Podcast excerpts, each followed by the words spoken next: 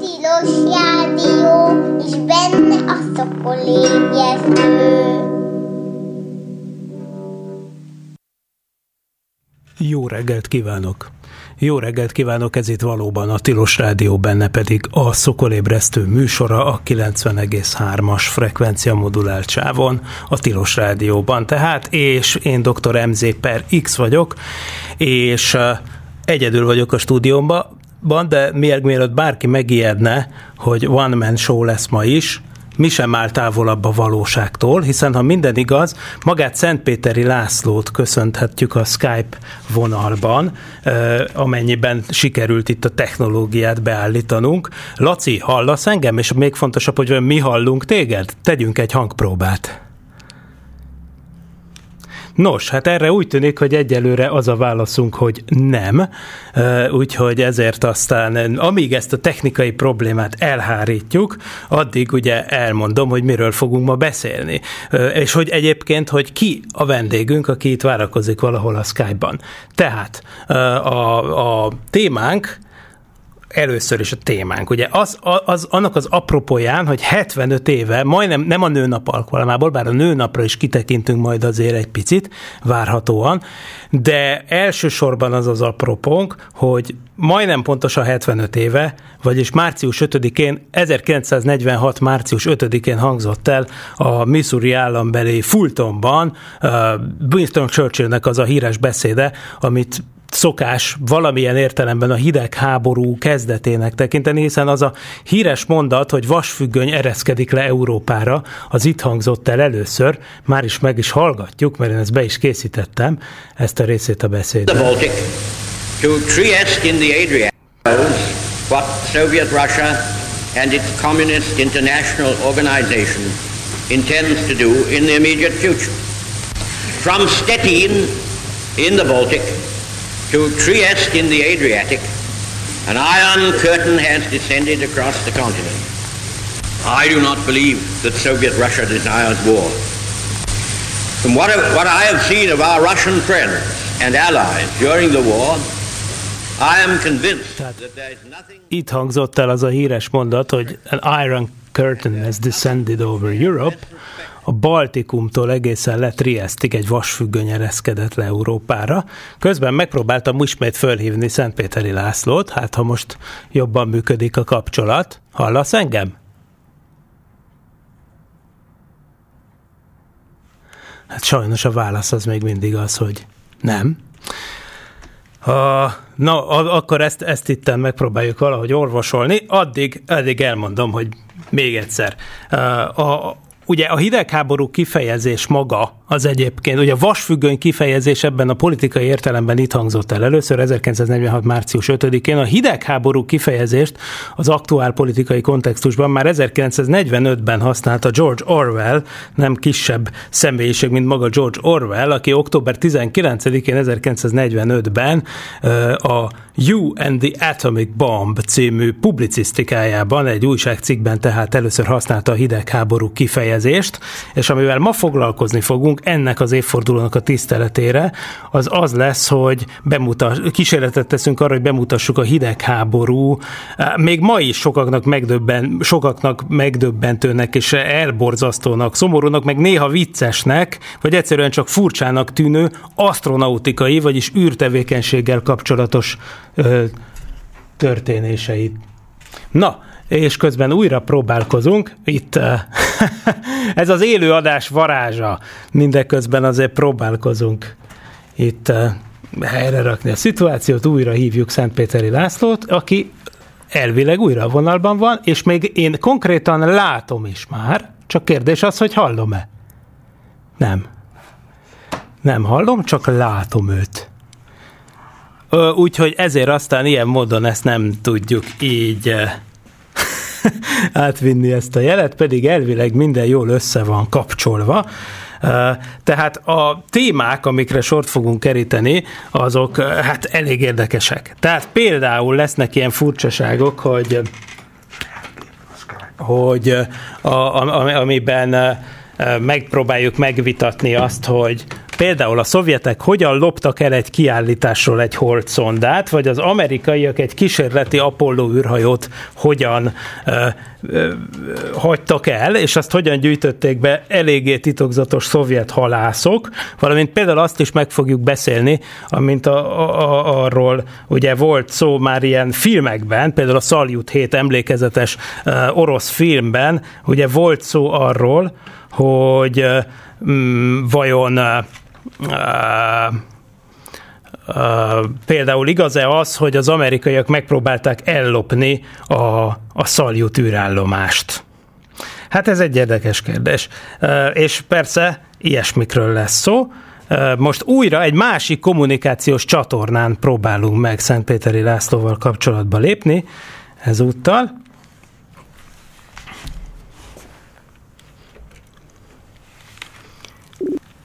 Halló? Na, a kérdés most éppen egy másik vonalon, ami nem a Skype, hanem egy másik ilyen. E, furcsa, furcsa dolog, nem fogadású vagyok-e, mert fura, mert a igen. Számítom, meg a telefonomon is én hallak titeket. Így van. A telefonon és... láttak. Nincs viszont a hang az érdekes módon, se a laptopról, se a így telefonról. Így van, viszont így nem? Van, érdekes. Nem mondom, de hogy nem történt már ilyen. Van a probléma, mert hogy két vasat is lepróbáltam, úgyhogy... Tökélet, de mindegy, a lényeg az, hogy most hallunk, holott a vasak ugyanazok, csak a szoftver más. De most hát azért ne csináljunk reklámot, azért ha hallottad, akkor lát, akkor í- hallottad, hogy hősiesen igyekeztem azért itt valami bevezetést adni, azért azt, azt még nem mondtam el itt a nagy kapkodásban, hogy kivel van dolgunk, persze a, a, a, a törzs hallgatóink azok már hallhatták a hangodat, amikor egyszer, talán egy éve az ázsiai űrprogramokról értekeztünk, vagy már több is volt az, mint egy évvel, csak így összefolynak a dolgok. Ugye Szentpéteri Lászlót akkor úgy mutattam be, mint a, ami persze egy örökös titulusod, tehát ezt nem lehet kinőni, hogy az űrvilág alapító főszerkesztője, ugye az űrvilág pont hu, azt attól tartok... Nem úgy tűnik, igen. Attól tartok... Amikor az embernek gyereke lesz. Igen. Na igen, szóval ez van, és akkor tehát elmondtam az intrót, amit úgy kb. Eltervezgettünk, és, és hát képzeld el, hogy még bele is hallgattunk itt a Fultoni beszédnek az ide vonatkozó részletébe, ha már így ránk szakadt ez a kis néhány másodperc, de hát attól még ugye ketyeg az idő, úgyhogy nézzük akkor, hogy egyáltalán, még azt még nem, nem mondtam, de még arra is mindenképpen az adásban ejtsünk szót, hogy a Szovjetunió összeroppantásához miképpen járult hozzá az űrtevékenység. Ugye ez az egyik kedvenc témám. Igen. És a, hát nézd csak, ugye az a helyzet, hogy én már azt mondtam, hogy ugye Orwell használta a hidegháború kifejezést, Churchill-től meghallgattuk az Iron Curtain-t, de hát azért az űrkutatás mégiscsak a repülésben gyökerezik, azért ha tetszik, ha nem, és ugye igazából illene innen elkezdeni a témát, és én úgy tudom, hogy te erről is elég sok minden érdekességet olvastál össze az elmúlt évtizedekben, úgyhogy, úgyhogy légy szíves... Erről én semmit nem tudok. Jó, tehát tulajdonképpen ugye azzal, ja, mindenek előtt jó reggelt a kedves hallgatóknak, elnézést a lányos zavaromért, de hát itt tényleg kicsit káosz volt. Mindegy, sikerült rajta úrrá lenni. Lényeg az, hogy vigyázzunk egymásra, ezért mi nem, nem látogattuk meg most egymást. A hölgyeknek pedig hát, kellemes nőnapot, és majd emlékeztetném em zé per iksz-et, hogy ne feledkezzünk el a hölgyekről, Tyereskováról, Szavickajáról, meg meg az első amerikai nőkről, mert ez ugye fontos. No, a válaszolva a kérdésedre, valóban érdemes a repüléstől kezdeni, hiszen az űrtevékenység rengeteg mindent köszönhet annak, és ugye a felvezetőkben, vagy a beharangozókban azt próbáltuk ecsetelni, hogy hát itt a háború, az hidegháború kapcsán próbálunk ilyen szomorú, meg ma már talán viccesnek tűnő, meg furcsa, meg döbbenetes dolgokról mesélni, főleg a fiataloknak, akik ezt szerencséjükre nem érhették meg. Én azt gondolom, hogy a hidegháború szóban a háború az azért lényeges, mert valóban zajlott egy, egy hát részben láthatatlan harc itt a két világrend között. Szerencsére sosem csúcsosodott ki egy harmadik világháborúba, ugye helyi háborúkban igen, de most nem erről akarunk beszélni, hanem arról, hogy ennek például voltak olyan mozzanatai, ahol próbálták egymás technikáját lopkodni, meg másolni. És tulajdonképpen az első ilyen történet az még egy picit a hidegháború hivatalos kezdete, amiről ugye megemlékeztél a műsor elején, előtte nyúlik vissza, ez az, hogy hogyan is másolták le a második világháború legfejlettebb stratégiai bombázó repülőgépét a szovjetek. Az amerikaiak a csendes-óceáni háború miatt ugye kénytelenek voltak kifejleszteni egy nagy hatótávolságú bombázót, ez a bé huszonkilences, és aztán ezzel egy időben japán célokat bombáztak például kínai felszállással, de ugye az egy ilyen egyirányú történet lehetett rossz esetben, és ezért nekik a, akkor parancsban az volt kiadva, mint a bombázó személyzeteknek, hogy probléma esetén a Szovjetunió területén kényszer leszállnak.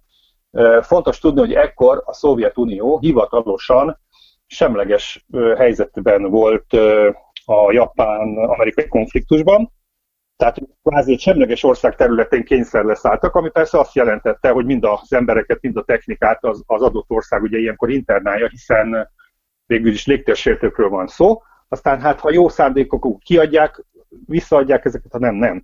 Na most Sztálinnak nagyon kellett egy ilyen repülőgép, és magának nem kisebb személyiségnek, mint magának Tupoljevnek adta ki, hogy csináljon egy nagy hatótávolságú bombázót.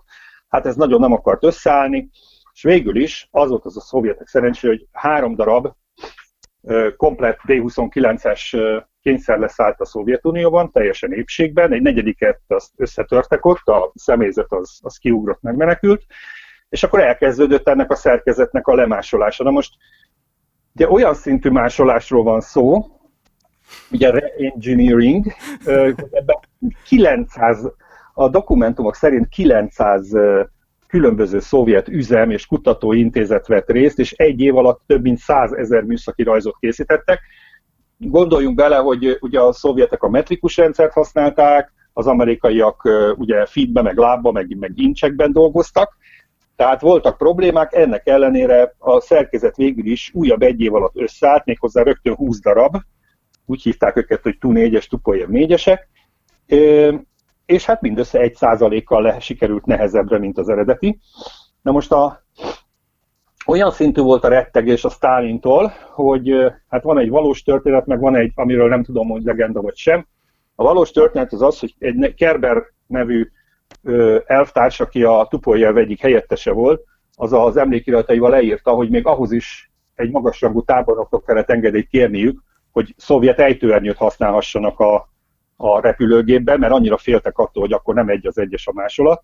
Illetve van egy olyan, amiről mondom, nem tudom, hogy ez legenda vagy valós információ, hogy volt egy olyan lemez az egyik gépen, amit utólag raktak föl, ugye egy foltozás volt. És, hát ez gyakorlatilag utána az összes tú négyesen megjelent, funkció nélkül, hogyha véletlenül egymás mellé rakják a kettőt, amikor Sztálin ott van, akkor nehogy rákérdezzem, hogy az a lemez az miért hiányzik. Tehát, hogy utaztak utasszájtól repülőgéppel, biztos láttak már ilyet, hogy lemez, le, rendesen le van foltozva, tehát ez egy teljesen bevett dolog. A lényeg az, hogy ezeket a repülőket aztán negyvenhétben a Tushinui légiparádén be lehetett mutatni, az ottani katonai attasék legnagyobb meglepetésre, rögtön hét darab húzott át, amiből állítólag az első három az az eredeti három bé huszonkilences volt, és a következő kötelékben a négy darab, az pedig na az jó, első. Jó, jó, de mind, mind a három bé huszonkilencesen ugyanott volt a folt. Nem, egyen láttak, és azt mondták, ja, hogy a, minden, igen, azt nem, a kérdés nagyon jó, látom, hogy igaz.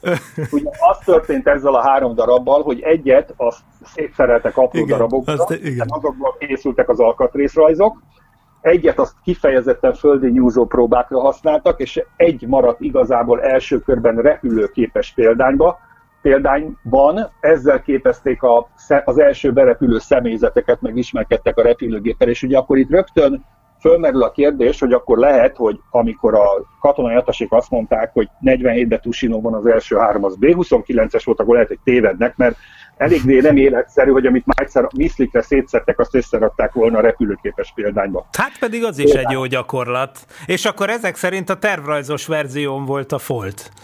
Hát ez é, igen, igen. Na most persze a másik oldalt se kell félteni. Ha nagyot ugrunk az időben, akkor akik oda vannak a repülésére, azoknak ismerős az es er hetvenegyesnek, a Blackbirdnek, a Fekete Rigónak a neve, amelyik a, hát az egy, a nem tisztán rakétahajtású repülőgépek közül a legnagyobb magasságot ért el, és több mint három machal tud menni, tehát a, három, a hangsebesség háromszorosával. Ezt kifejezetten kémkedésre, tehát légifelvételek készítésére elsősorban ugye a Szovjetunió, Kína, kelet-európai országok felett fejlesztették az amerikaiak, összesen építettek harminckét darabot. Ez nem volt egy olcsó szerkezet, állítólag nyolcvanöt ezer dollárba került egyetlen repült órája. Viszont egyetlen egyet nem lőttek le, tehát ami, ami összetört, azt mind a pilóták törték össze, vagy műszaki hiba miatt tört össze. És az volt a probléma, hogy a, hogy az irgalmatlan sebességből adódó hőterhelés miatt a kilencvenkettő százalékát titánból kellett építeni a szerkezetnek. Hát azt meg nem nagyon lehetett akkor éppen találni az Egyesült Államokban, úgyhogy tulajdonképpen a C I A-nak kiadták, hogy szerezzen titánt. És hát onnan szereztek, hát akkor a második legnagyobb titán, hogy mondjam, exportőr a világon az a Szovjetunió volt, úgyhogy ilyen fedő cégeket csináltak a harmadik világba, és akkor ilyen három-négy-ötszörös átvételekkel, és nyilván a hozzátartozó áremelkedéssel ö, szereztek be, szerezték be ezt a Rutile nevű ö, ö, anyagot, ami, ami, ami aztán segített, hogy titán elő tudjon állni. Tehát tulajdonképpen a szovjetek, ugye tudtukon kívül hozzájárultak ahhoz, hogy az Egyesült Államok sikeresen fényképezzen kifejezetten érzékeny létesítményeket a, a Szovjetunióban és a baráti országokban, tehát légibázisokat, rakétabázisokat és így tovább. Hát így hirtelen ennyi, mert látom, hogy szalad az idő. Volna még egy-két ilyen. Persze, igen, igen, igen, és akkor át is köt, köthetünk. Ahogy Pusalaki úr mondta. Igen, hát is köthetünk az űrkutatáshoz ezzel, hiszen például ugye egy másik tipikus hidegháborús jelenség, ugye az a szovjet uh, titkolózás például azzal kapcsolatban, hogy hol van az ő űrközpontjuk, ugye? Ugye itt a Bajkonur, amit ugye múltkor Sumitzky Nándorral is emlegettük, természetesen ezt a, ezt a titkolózást, a, a, hogy a térképeken szisztematikusan odébb jelölték, illetve hát amíg építették, ugye senki nem tudhatott volna róla, és ugye úgy kezelték, hogy ez a kb. A világ legtitkosabb dolga, hogy, hogy ho, hol van Bajkonur. Ehhez képest ugye jól tudjuk, hogy az amerikai kémrepülőgépek, hát nem is a Blackbird, de az U kettesek, azok már az építés közben, igen. Tehát az ötvenes évek végétől, sőt ötvenöt után, amikor elkezdték építeni Bajkonurt, akkor az amerikaiak már pontosan tudták, hogy hol van, és ehhez képest ugye az a vicces helyzet állt elő, hogy aztán a végén már a Szovjetunió lakosságán kívül mindenki tudta, hogy hol van, mert aztán még a nyolcvanas években, amikor már az amerikaiaknak a polgári műholdjai, például a Landsat műholdak olyan felbontású képeket csináltak, hogy már bárki tulajdonképpen nem kellett ugye ahhoz katonának lenni, hogy Hogy, hogy ilyen felbontású képeket látassanak az emberek a világról. National Geographic gyönyörű térképeket közölt arról, hogy Bajkonurban mi, hol, hogy van. Magyar, magyar űrkutatók is vitték magukkal a National Geographicot, amikor mentek megnézni az interkozosz nyúldak felbocsátását. Ott a szovjet kollégák meg, meg ugye... Izé... A térképet, igen. igen, igen, illetve kölcsönkérték, hogy lefénymásolhassák. Igen, igen, igen. igen. Ez, ez emlékeim szerint, hát biztos többen vitték, én, én tudom, biztosan tudom, hogy Horváth András, aki ö, nyugdíjazásáig után ugye a planetáriumnak volt az igazgatója. Őnála biztos, hogy volt egy példány, tehát ismerve őt, ezt simán ki is nézzük belőle, abszolút. Hogy rász hozta az ottaniakra, amikor a Lenin busszal zötyögtek ki a, a, a Bertalan repülése előtt. E, valóban, hát nekem az első ilyen nyomtatott térképem az valóta nyolcvanas évek legején lett, volt egy ilyen ikonikus könyv, most itt hátra nézzük a polcomon, ezért jó home office-ból dolgozni, ezt a Salamander kiadónak a Space Technology című ilyen, ó, igen, az nekem is meg lehet vele olyan, olyan méretű könyv.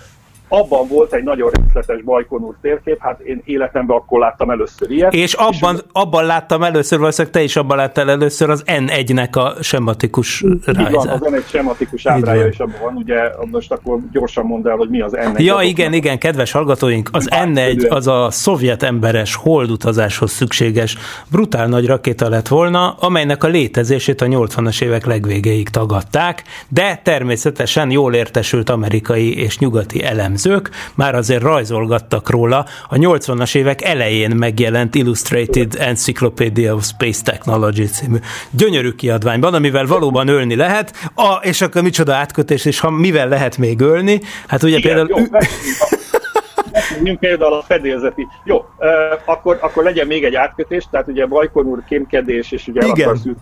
Ezt akartam amúgy. Pályán, orbitális pályán lévő gépágy, nehéz gépágyúig.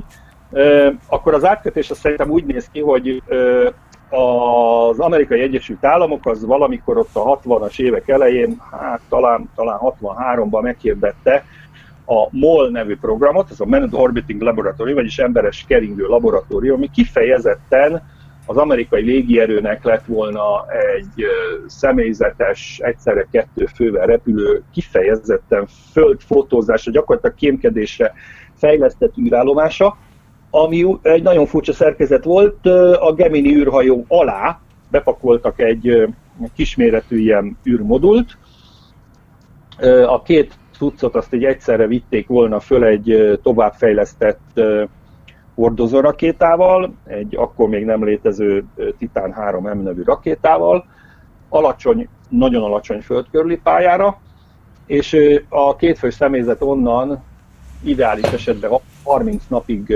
fényképezett volna érzékeny célpontokat. A, az ellátmány, az üzemanyag, a gázok azok negyven napra voltak elegendőek, tehát ezt a repülést ezt negyven napra ki lehetett volna terjeszteni.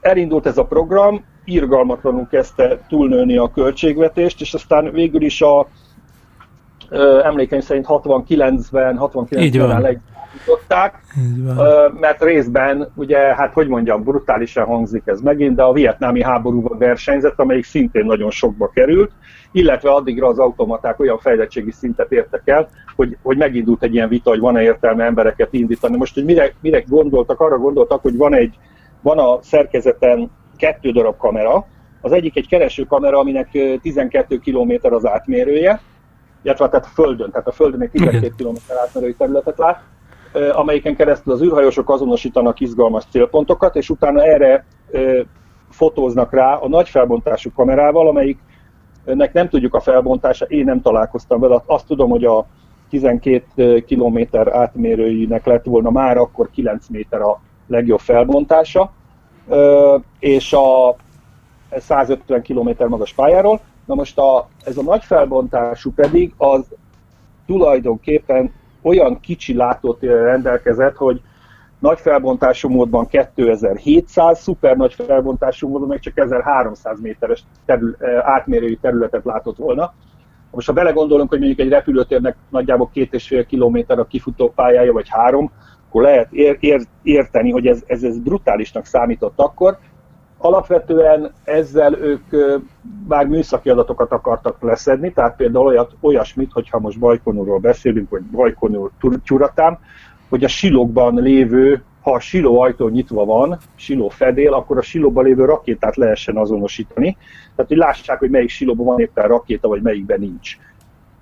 Na most ettől a nyilván, ja, még, még annyi talán, hogy amikor ez a program leállt, itt ide ilyen legendás űrhajósokat válogattak be.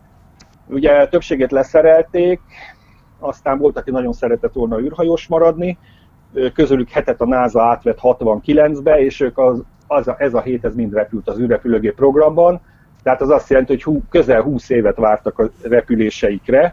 Hát a leghíresebb ugye Robert Crippen volt, aki viszont rögtön a nyolcvanegyben az űrrepülőgép első berepülésén lehetett a jobb ülésben pilótaként és újoncként, de még egyszer ő akkor már több mint húsz éve űrhajós kiképzés alatt állt.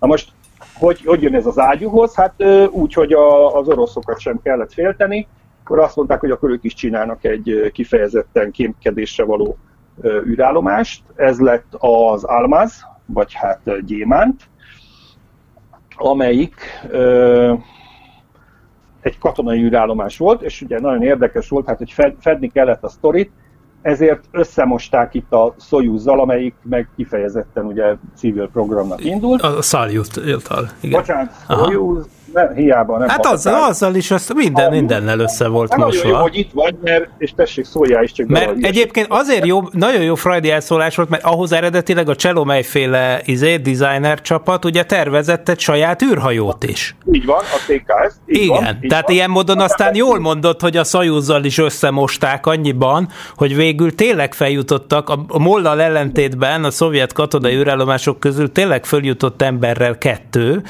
de viszont a hozzávaló űrhajót azt meg a polgári programból, hát most persze, hogy az oroszoknál van-e egyáltalán olyan, hogy polgári program, ez egy hálás vita téma, de minden esetben Mindenesetre egy másik űrhajót küldtek hozzá, és, és ugye itt vannak ezek a, ezek a legendás felszerelések, amiket terveztek, vagy nem repültek. Most erről mit tudsz? Itt ugye, a... ugye, hogy akkor rendet tegyük itt a hallgatók fejében, tehát ugye eredetileg valóban volt egy polgári űrállomás, ami terv, amihez ment volna a Szojuz, és volt ez a katonai, az Almaz, amihez ment volna ez a té ká es, vagy té ká es, bocsánat. De mivel az nem lett kész, ezért mindenhova a szojuzokat reptették, és ez viszont a fedő történetnek ugye segített, tehát a, a, a Szaljut egy az polgári volt, a kettes az ö, ö, katonai volt, de hát ez nem, nem, nem igazán ért el a pályát, a hármas és az ötös is katonai volt, és akkor a Szaljut négyes, hatos, hetes, ezek voltak szintén polgáriak. Na most a A hármas meg az ötös az annyira katonai volt, hogy azon túl, hogy volt rajtuk nagy felbontású kamera a felvételezéshez, a paranoia ott odáig fajult, hogy a, ezt a húsz tonnás űrállomást, legalábbis a hármas, tehát a Szaljut hármat, azt felszerelték egy nehéz, hát tulajdonképpen gépágyúval, biztos, ami biztos. Ezt a tú huszonkettes bombázóknak a vezérsík alatti, tehát a hátsó gép fegyver, fegyver szerkezetét alakították át. Ez elvileg egy olyan ezernyolcszáz-kétezer lövés per perces elméleti tűzgyorsasággal rendelkezett, és a sebessége a lövedéknek az nyolcszázötven méter per szekundum volt, ugye az űrállomáshoz képest. Na most annyira féltek, hogy ez úgy megrázza az űrállomást, hogy baj lesz, hogy végül is egyetlen egyszer lőttek vele, amikor nem voltak fönt űrhajósok, tehát így aztán az egész történet egy szinte egy teljes nonszenz, viszont a lövés az sikeres volt, tehát húsz lövést adtak le, és abból néhány eltalálta a saját egyik műholdjukat. Azt a...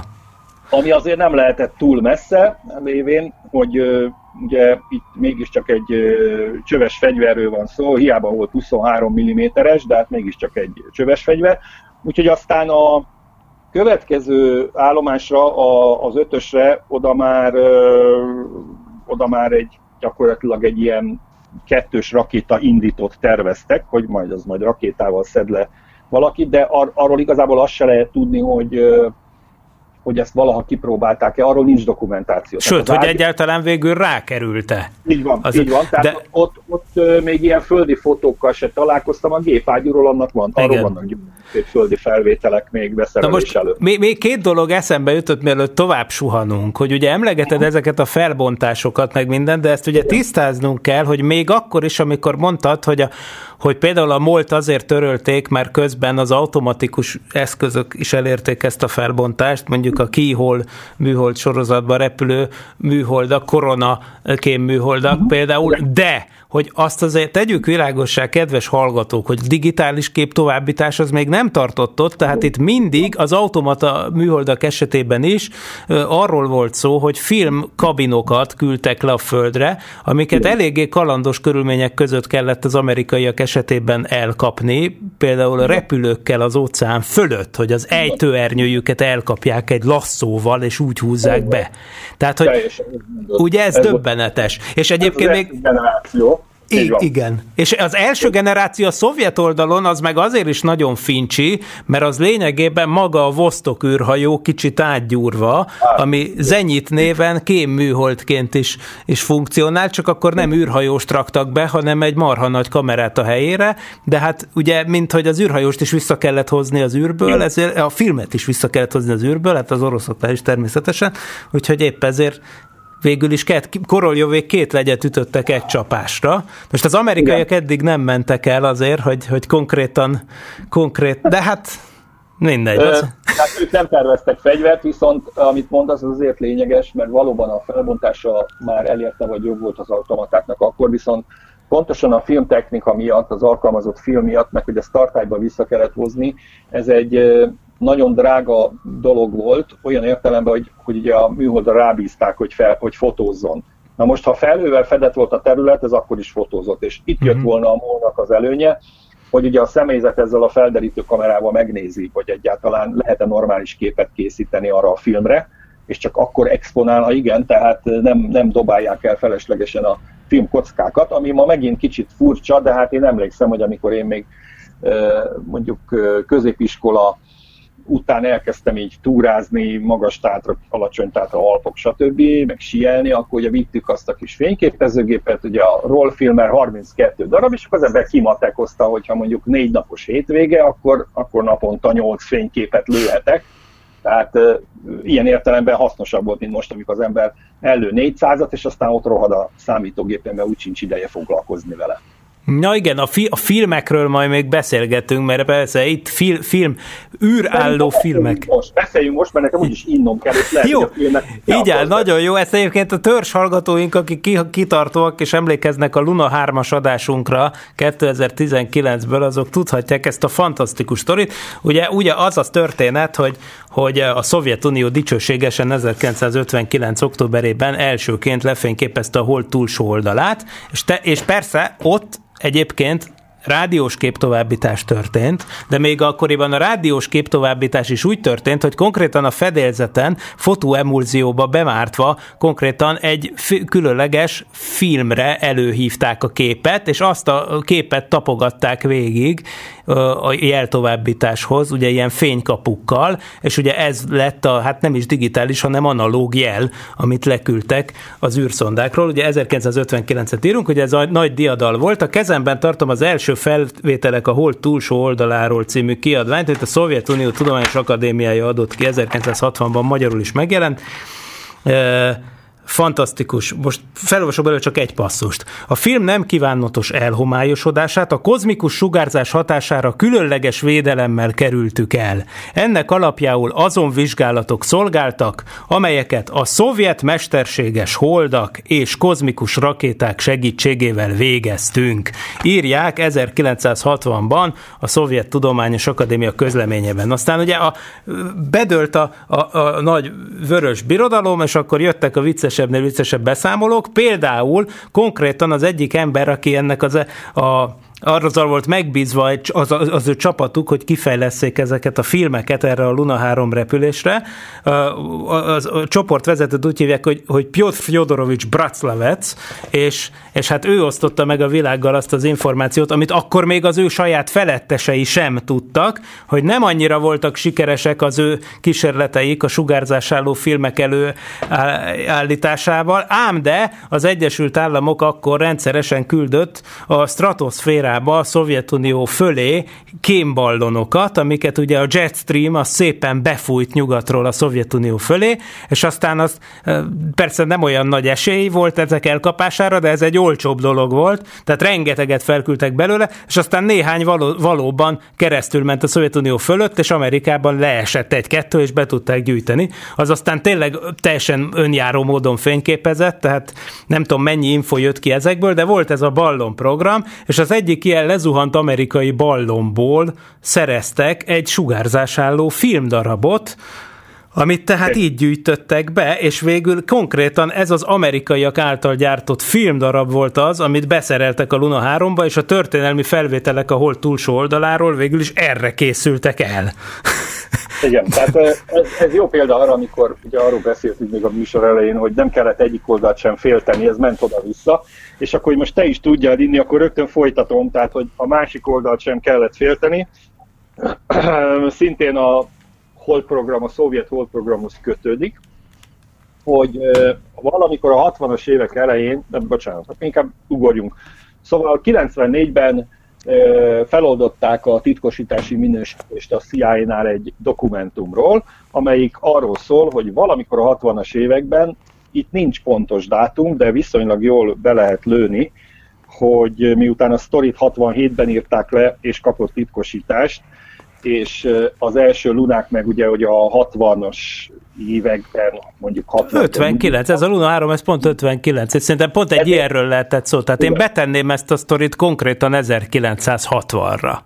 Igen, ők azt, hát itt ők arról nagyjából beszélnek, hogy vagy mindenki úgy tippel, hogy hatvan és hatvanhét aha között lehetett, hogy a szovjetek az Egyesült Államokban szerveztek a szovjet tudományról egy ilyen vándor kiállítást. Ezen mindenféle ilyen csodálatos szovjet eszközök voltak, és az egyik az a, az első Luna, hol, Luna ugye, nyugati úl Lunyik űrszondának volt a, tulajdonképpen a rakéta végfokozata, és arra vágtak egy ablakot, amiben pedig ott belül lehetett látni magát a szondát. Na most ugye a cé i á arra gondolt, hogy hát ez, ez biztos, biztos csak makett, de hát egy próbát megér, úgyhogy oda küldtek két-három szakértőt az egyik városba, és azok döbbenten vették tudomásul, hogy bizony ennek a szerkezetnek bizonyos elemei valódiak.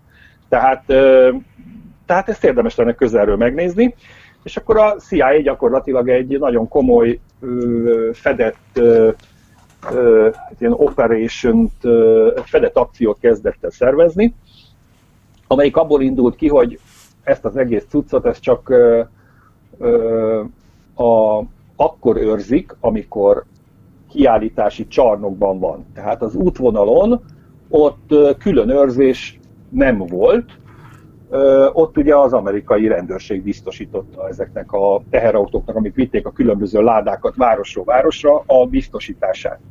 És aztán, ha a kikötőbe kellett menni, a kikötőbe megint várt egy szovjet elvtárs, aki megnézte, hogy megérkeztek-e a ládák. Tehát itt volt ugye egy rés a pajzson, ez a szállítás, és hát az történt, összetettek egy szakértői csapatot, akik, akik kitalálták, hogy hát akkor egy ilyen ládába bele kell mászni, és akkor ezt szét kell ott bontani, ezt az egész szerkezetet, fotókat kell csinálni róla, meg méregetni kell, meg hasonlók.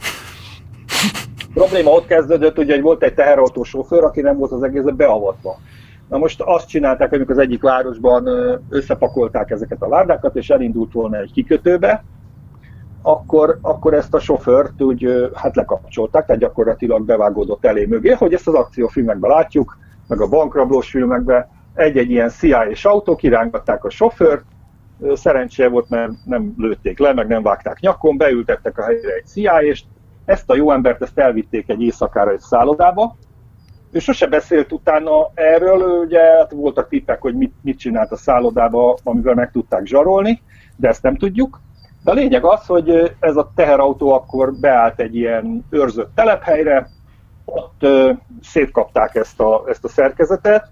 Ö, azt mondták, hogy például a hátsó részen ott száz harminc darab csavart bontottak szét a A, az amerikaiak, az volt a szerencséjük, hogy ezt már össze-vissza karcolázták az előző városokba, tehát nem tűnt föl, nem tűnhetett föl senkinek, hogy szétszedték, és hát gyakorlatilag a, a szondának rengeteg eleme az eredeti volt, a rakétában a végfokozatnál a hajtómű az nem volt bent, viszont az üzemanyagtartályok bent voltak, egy csomó cső bent volt, mechanikai adapterek és így tovább, tehát ezekről csináltak felvételeket, hogy legyen nekik valami információk arról, hogy, hogy hol tartanak a, a szovjetek, vagy hát az oroszok a volt kutatásban, és még egyszer, ez valahol hatvan-hatvanhét között történt, és az információ az kilencvennégyben vált. Igen. Én is, én is megnéztem a doksit, ugye kilencvennégyben nyilvánosságra hozták, de tele van retusálva az egész. Mindenki. Rongyá, tehát máig hiányoznak belőle ugye a pontos helyszín, meg névmegjelölések, de abból, hogy ez egy cé i á dokumentum, nem egy ef bé i, vagy egy cé i á dokumentum. Én az egészet úgy értelmeztem, és ez még egy plusz csavartad az egészbe, bár nem mernék rá megesküdni, én úgy értelmeztem, hogy ez az egész történet, ez Mexikóban történt.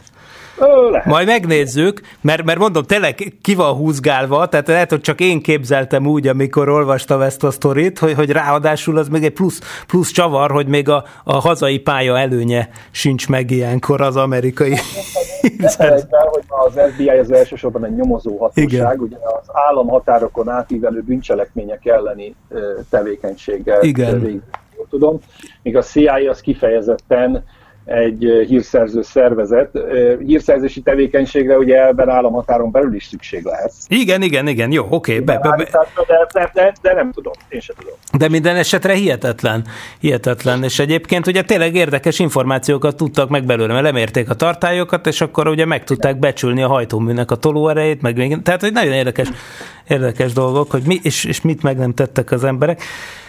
Na most, egyszer majd Sumitzky Nándort, aki ugye például két hét múlva jön majd hozzánk, persze a jön az megint csak idézőjelbe, tehát úgy, úgy lesz itt, mint te, majd egyszer őt is elkapom, mert ő is, ő ennek a, a, a fordított sztorinak egy, egy szakértője, ami, ami ugye az volt, hogy az amerikaiak gyakorlás közben meg egy apollókabint úgymond gyanúsan elvesztettek, de nem egy olyan apollókabint, ami járt az űrbe, hanem csak egy ilyen gyakorló példányt, egy úgynevezett boilerplate-et, valamikor hatvankilenc hetvenben, a viszkajai öbölben elhagytak egy, egy ilyen gyakorló Apollo kabint, amit arra használtak, hogy a, a hadihajók, vagyis az anyahajók tudják gyakorolni azt, hogy hogy kell kifogni ezeket, tehát nem egy teljesen felszerelt űrhajóról van szó, de azért például tömegében, meg alakjában, meg egyes sarrendszereiben megegyezik az igazival. Szóval egy ilyet az amerikaiak tisztázatlan körülmények között elhagytak, és akkor egy hogy-hogy nem, egy arra járó szovjet halászhajó, és akkor most ugye nagy idézőjel...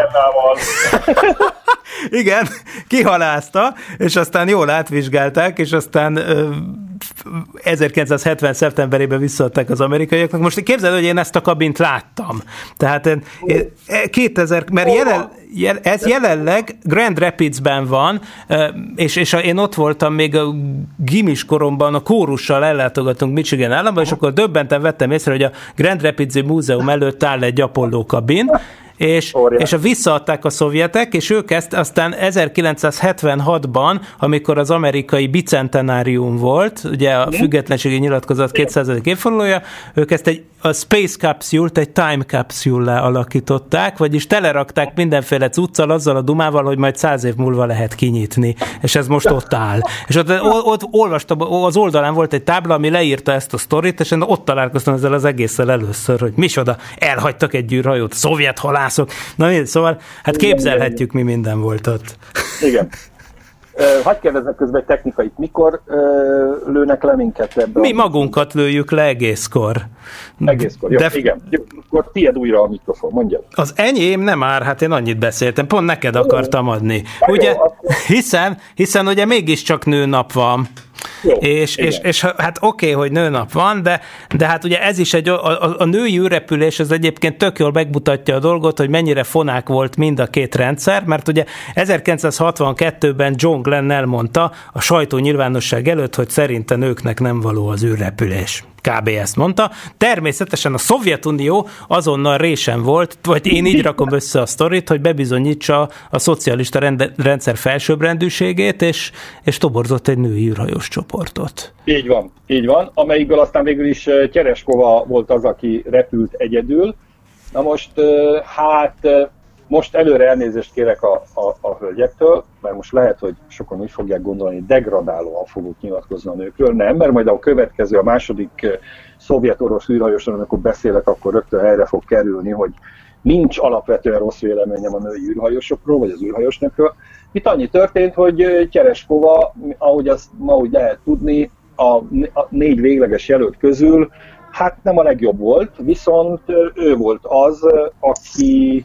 aki a, a legjobban tudott nyilatkozni, amikor valami magasrangú elvtárs volt a közel, vagy pláne a pártról volt szó. Tehát ő rettenetesen tolta ezt, a, ezt az akkor elvárt viselkedés és formát, és, és nyilatkozati formákat, és ez nagyon szimpatikus volt a politikai vezetésnek, úgyhogy végül is ott a, a szakemberek nem őt tették volna elsőnek, de hát egy nyomás alá kerültek, és egyszer azt mondták nekik, hogy már pedig a Tyereskova fog repülni. Na most aztán ugye ez hát repülő és űrorvos tabban egy, szerintem ma már a Tyereskova repülése ezzel viszont szerencsére egy hasznos tárgyá vált, ugyanis Tyereskován olyan az űr mozgásbetegségnek, ami hát tulajdonképpen egy tengeri betegségféle, olyan erős tünetei jelentkeztek, hogy ő szinte teljesen munkaképtelenné vált, teljesen összeomlott lelkileg. Óriási szerencse volt, hogy ugye ez akkor a második úgynevezett páros űrrepülés volt, tehát előtte ugye a Bikovszky egy másik Vostokkal, a Vostok öttel pályára állt. Tyereskova viszonylag közel, legalábbis rádió közelségben volt, így, így a Bikovszky tartotta benne a lelket. A mai fiatalok talán nem értik, de ugye nem volt még huszonnégy órás fedés a világűrben, tehát a Földről nem lehetett mindig tartani benne a lelket. Bikovszky tartotta benne a lelket, végül is egy csomó parancsot nem teljesített Tyereskova, nem azt mondták, hogy megtagadta, hanem egyszerűen képtelen volt erre. Az a szerencse, mivel képzett ejtőernyőt a végén legalább az ejtőernyővel ereszkedő osztokból katapultálni még tudott, és épségben földet ért, de tulajdonképpen miközben ő hőssé vált, persze ezeket a kellemetlen intermezzokat a szovjet sajtó az ugye nem terítette ki, tulajdonképpen a, társai útját ezt úgy, úgy viszonylag el is vágta, mert elvileg voltak tervek, hogy még repülnek űrhajós nők, de aztán Bizony. olyan erős lett az első ellenállás, hogy azt mondták, hogy soha többé. De igen, például a Leonovéknak az űrsétás útját a Voszhod programban tervezték megismételni igen. női legénységgel, és egyébként tényleg kitűnő emberek voltak ott, ugye például oké, okay, hogy Tyereskovalt választották azért, mert úgy pártvonalilag jobban illet. Például, például ugye egy szövőnő volt, most ott volt például, mm. mit tudom én, Irina Ponomarjovna, aki például Ö, egyébként pilóta volt és matematikus például, de hát nyilván nem lehetett őt választani. Na, hát ugye, mert ugye, hát ez ron, ron, roncsolta volna az imidzset, hogy itt... Na most... Tehát olyan sikeres volt a Tyereskova repülése, hogy egy jó időre a, a, a szovjet vezetés azt mondta, hogy nőt azt nem. Mindmáig, mindmáig egy kezünkön bőven meg tudjuk számolni az orosz űrhajós nőket. Ez így van.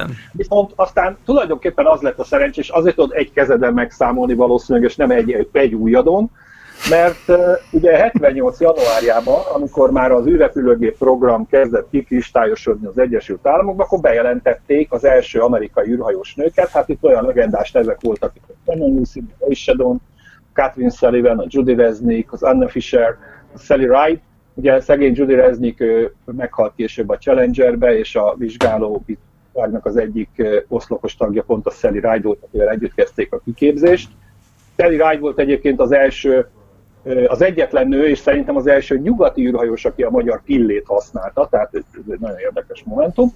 Na mindegy, tehát ezt bejelentették hetvennyolcban, akkor a Szovjetunió azt mondta, hát nem, ilyen nem, hogy itt több, több amerikai és csak a Tyereskova. Gyorsan elkezdtek keresni, és akkor végül is kiválasztották uh, Svetlana uh, Szavickaját. Uh, persze ebben is van némi érdekesség, mert uh, a Szavickaja, ő a Jevgenyi Szavickinek, aki akkor a szovjet légierő parancsnoka volt, annak volt a lánya. Uh, Viszont, ha összevetjük Tyereskovával, akkor azért a képzettsége össz, egy lapon nem említhető. Hát Szavickaja tizenhét évesen a stratoszférából tizennégyezer méter magasból végzett ejtőernyős ugrást, aztán tizennyolc évesen kezdett motoros repülőgéppel repülni, ezerkilencszázhetvenben ejtőernyős világbajnok volt, hetvenkettőtől repülőoktató volt, hetvennégytől vagy hetvenöttől berepülőpilóta volt, vagy húszféle repülőgéppel repült, ezek között volt motoros meg sugárhajtású is, és akkor végül is őt nyolcvanban beválogatták a, az űrhajósok közé, és ö, talán két évvel később ö, űrhajósá avatták, és végül is ő megmentette, és akkor itt valami mondom a jó híra hallgató, hölgyek, lányok, asszonyok felé, megmentette a nők becsületét a Szovjetunióban akkor még, mert először egy nagyjából egy hetes repülésre ment a Szaljut hétre, és ott nagyon jól, nagyon jól teljesített, olyannyira, hogy aztán később, egy évvel később egy másik repülésre is felkészítették.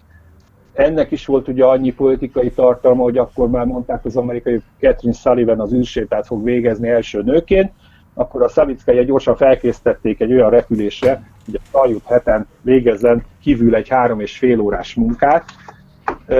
És a, a nőre egyébként jellemző az, hogy ő, hogy ő kritizálta is ezt, tehát valóban azt gondolom, egy szakember volt, hegeszteniük kellett, meg lángvágóval vágni az űrállomás külsején, amiről ő aztán később azt nyilatkozta, hogy ő ezt, ezt nem értette, ezt az egészet, hogy ennek mi értelme van, mert vagy az űrruhájukat égetik el, és meghalnak, vagy az űrállomást fogják kiukasztani. Szóval ő tulajdonképpen vállalta ezt a feladatot, végre is hajtotta. Meg is előzte a Katie Sullivant. Meg is előzte a Katie Sullivant, tehát a politikai feladatot is végrehajtotta, viszont megfelelő szakemberként azért folyamatosan hangoztatta azt a véleményét, hogy ennek a kísérletnek így sok értelme nincs. Érdekesség még egyébként, hogy Dzsanyibekov volt a, az ő parancsnoka ezen a repülésen, és a Dzsanyibekovval végezte az űrsétát, ugye azzal a szovjet űrhajóssal, aki Magyari Bélának volt a, vagy lett volna a parancsnoka, ha Béla repül. Ővel annyira elégedettek voltak, hogy aztán még a Szaljut hétre harmadszor is fölküldték volna az első teljesen női legénység parancsnokaként, de ez, ez a repülés ez pár hónappal azutánra volt tervezve, bár ez itt most egy germanizmus, elnézést, hogy a Szaljut hét az, az nyolcvanöt februárjában meghibásodott. Neki utána kellett volna repülni, szerintem mindenki kitalálja, hogy mikor kellett volna fönt lenni a világűrben, természetesen március nyolcadikán a nőnapon két másik kolléganőjével, tehát végül is ezt a harmadik repülését törölték. De viszont... ő egy nagyon, nagyon sikeres űrhajós volt, és tényleg fantasztikusan jól végezte a munkáját. Igen, és, és egyébként ugye ő is megjelenik ebben a, há, még, még Magyarországon is relatíven nagyot ment orosz filmben, a Szaljut hétben, persze ott mindenki más néven van, de ott a főhős az a Dzsanyibekov karakter, aki aztán tényleg viszont visszament, hogy életre keltse úgymond a meghibásodott Szaljut űrállomást, hiszen emiatt ugye maradt el a női repülés, mert ott támadt egy kis baj, és abban a filmben meg azt láthattuk, ugye, hogy a az oroszok igen. azzal riogatnak, hogy jé, de érdekes, igen. a Space Shuttle-nek, az amerikai űrrepülőgépnek a rakodótere az éppen akkora, hogy, hogyha mondjuk kis túlzással, mondjuk ha leszedjük a napelem táblákat, akkor pont bele lehet tenni egy Szaljut űrállomást. Véletlen? Alig, ha mondják, ugye a filmkészítők. Hát mit, mit kommentálsz te erre? Volt olyan terv, hogy az amerikaiak el akarták volna lopni a szovjetek űrállomását, és vajon miért? Ugye annak idején szintén a hidegháború volt egy, volt, egy, volt, egy, volt egy vicc sorozat, vagy egy vicc család, amelyik a, úgy kezdődött, hogy a Jereváni Rádió jelenti, és akkor elmondtak valamit, és ugye a poén az mindig úgy kezdett, hogy a hír igaz, de.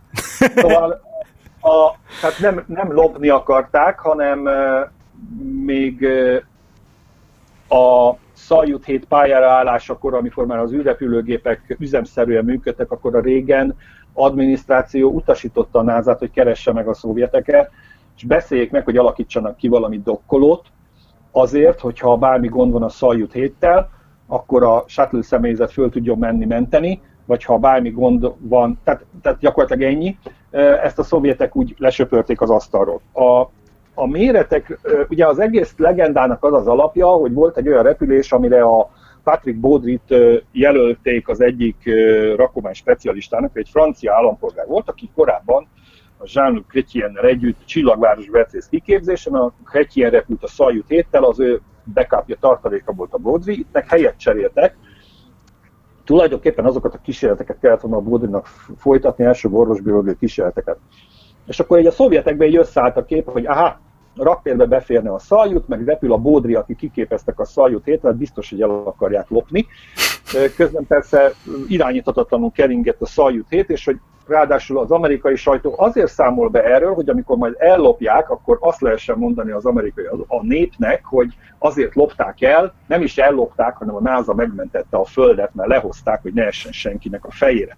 Most a probléma azért, azért ennél egy, egy picivel más. Tehát, hogyha ugye azt szokták mondani, hogy a számok azok makacs dolgok. Na most egyrészt, amikor, amit állít az a film, hogy itt kész, fel volt készítve egy, egy, egy űrrepülőgép a startra, ez úgy nem igaz, tehát az az űrrepülőgép nem akkor áll a startasztalon, amit a film mond.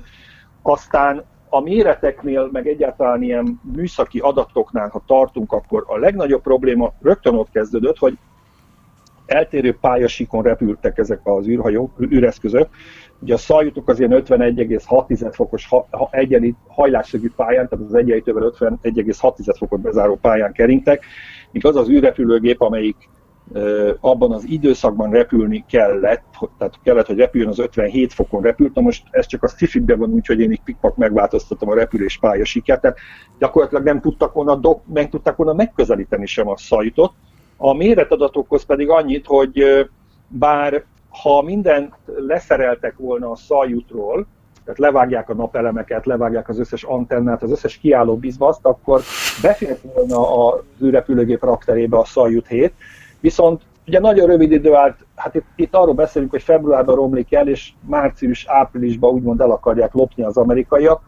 Itt ugye adaptereket kellett volna kifejleszteni, hogy meg tudják fogni az űrállomást, hogy be tudják rögzíteni az űrrepülőgép rakterébe, de a legnagyobb érv amellett, hogy ez egy, ez egy oltári nagy hülyeség, ez a szokásos szovjet-orosz paranoia, az az, hogy egyszerűen az űrrepülőgép szerkezeti károsodás nélkül nem tudta volna lehozni a húsz tonna tömegű űrrepülő, eh, bocsánat, Szaljutot.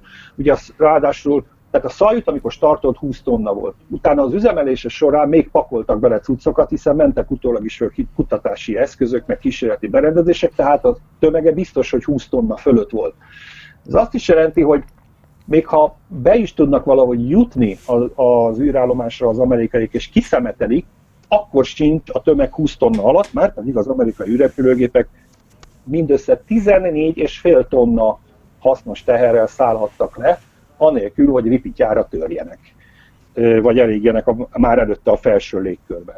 Tehát ez szerintem, ez, ez ennyivel is lehet intézni ezt az egész történetet. Igen, ez tökéletes. Ez nagyon jó. Egyébként ugye ugyanezzel intézték el azt is, hogy, hogy miért nem hoznak vissza más műholdakat, például saját műholdakat az amerikaiak. Volt például az űrrepülőgép programban, hogy egyet-kettőt visszahoztak, de azért... De azért lett volna még igény több dologra is, de aztán ugyanezzel az érvel a saját cuccaikat se hozták. A fejlesztésnek is van egy költsége, a személyzeti képzésnek, a műsétára, és aztán valóban az, hogy, hogy egyáltalán befér, meg, meg a tömeg az mekkora. Igen. Hát igen. Na, hát legalább ezt a, ezt a mitoszt akkor most sikeresen leromboltuk, és persze ez a nyolcvanas évek, amikor ugye, amikor egyébként is ugye felpörgött a régeni csillagháborús projektnek csúfolt Strategic Defense Initiative, ami konkrétan igen, ugye a katonai doktrina megváltozása volt, mert addig ugye a Mutually Assured Annihilation, vagy Destruction, Mutually Assured Destruction, röviden MAD volt a doktrina. Elrettentés vagy kölcsönös. Igen, kölcsön önösebb biztosított elrettentés, ami ugye azt jelentette, hogy senki nem akarta a másikat lebombázni, hiszen az interkontinentális balisztikus rakéták, ha elindulnak a Szovjetunióból Amerikára, ugyanakkor másik irányba is elindulnak a többiek, és pff, mindenki meghal, ezt senki nem akarja. Ugyanakkor a régenék, illetve hát Teller Ede volt az egyik agytröszt mögötte, ugye kitalálták, hogy oké, okay, kéne egy fegyverrendszert az űrbe telepíteni, az megváltoztatja a játékszabályokat, mert akkor a föntről még röptében lövedékekkel vagy lézerekkel el lehet találni magukat az I C B M-eket, és hát nem, ugye ezzel egy olyan második űrversenybe kényszerítették bele a Szovjetuniót, aminek a horribilis anyagi vonzataiba tulajdonképpen beleroppant. Tehát azért... Igen. Igen. Ezzel hát, egyet értesz? Hogy eb- hogy... Egy, egy percünk van, én próbálom ezt gyorsan elintézni. Néhány számmal. Szóval hogy a hallgatók értsék, a hidegháború végén a Szovjetunió összeomlása előtt volt olyan becslés, hogy a szovjet, teljes szovjet éves G D P-nek akár a negyven százaléka katonai és űrkutatási, meg űrtechnikai kiadásokra a Szovjetunióban. Hát egy borzasztó összeg, ugye a NATO elvárás az most két százaléka a G D P-nek a védelmi kiadásokra. Én megnéztem, úgy becsülték, hogy kétszáz milliárd dollárba került volna ez az S D I vagy csillagháborús régeni program. Ez mai árfolyamon vagy mai vásárlóerőn körülbelül négyszáz milliárd dollár, tehát a duplája. Ez nagyjából Magyarország kettő évi teljes G D P, ez a négyszáz milliárd dollár, kicsit még több is, mint kettő év. Tehát egyszerűen ezzel már, illetve hát a, a Burán program, ami a, a Shuttle-nek a lemásolása volt, az amerikai űrrepülőgép másolata, ez a két dolog együtt, tehát úgy általában a védelmi kiadás, az orosz vagy szovjet űrrepülőgép program, és az, hogy a szovjetek is megcsinálják a saját S D I-jukat, ezt már, ezt már gyakorlatilag nem bírta el a, a, a, a Szovjetunió, és valóban jelentős mértékben hozzájárult ez ahhoz, hogy a rendszer összeomlott. Hát mert ez, az emberek éreztek. Ez tökéletes zárszó a Fultoni beszéd hetvenötödik évfordulójára és nőnapra.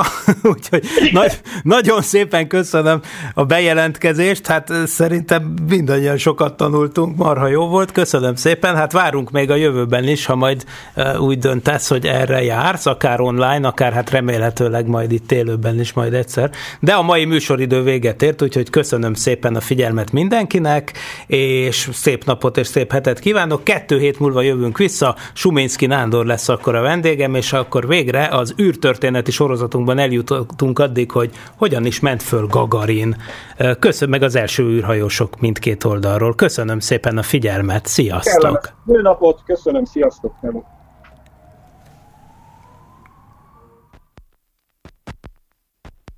A Tilos Rádió hírei következnek.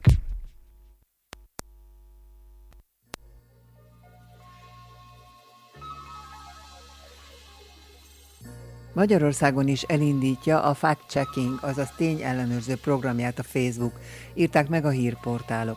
A klasszikus álhírek és az azoktól gyakran egyre kevésbé megkülönböztethető politikai csúsztatások, valótlanságok kigyomlálása, maga a tény ellenőrzés.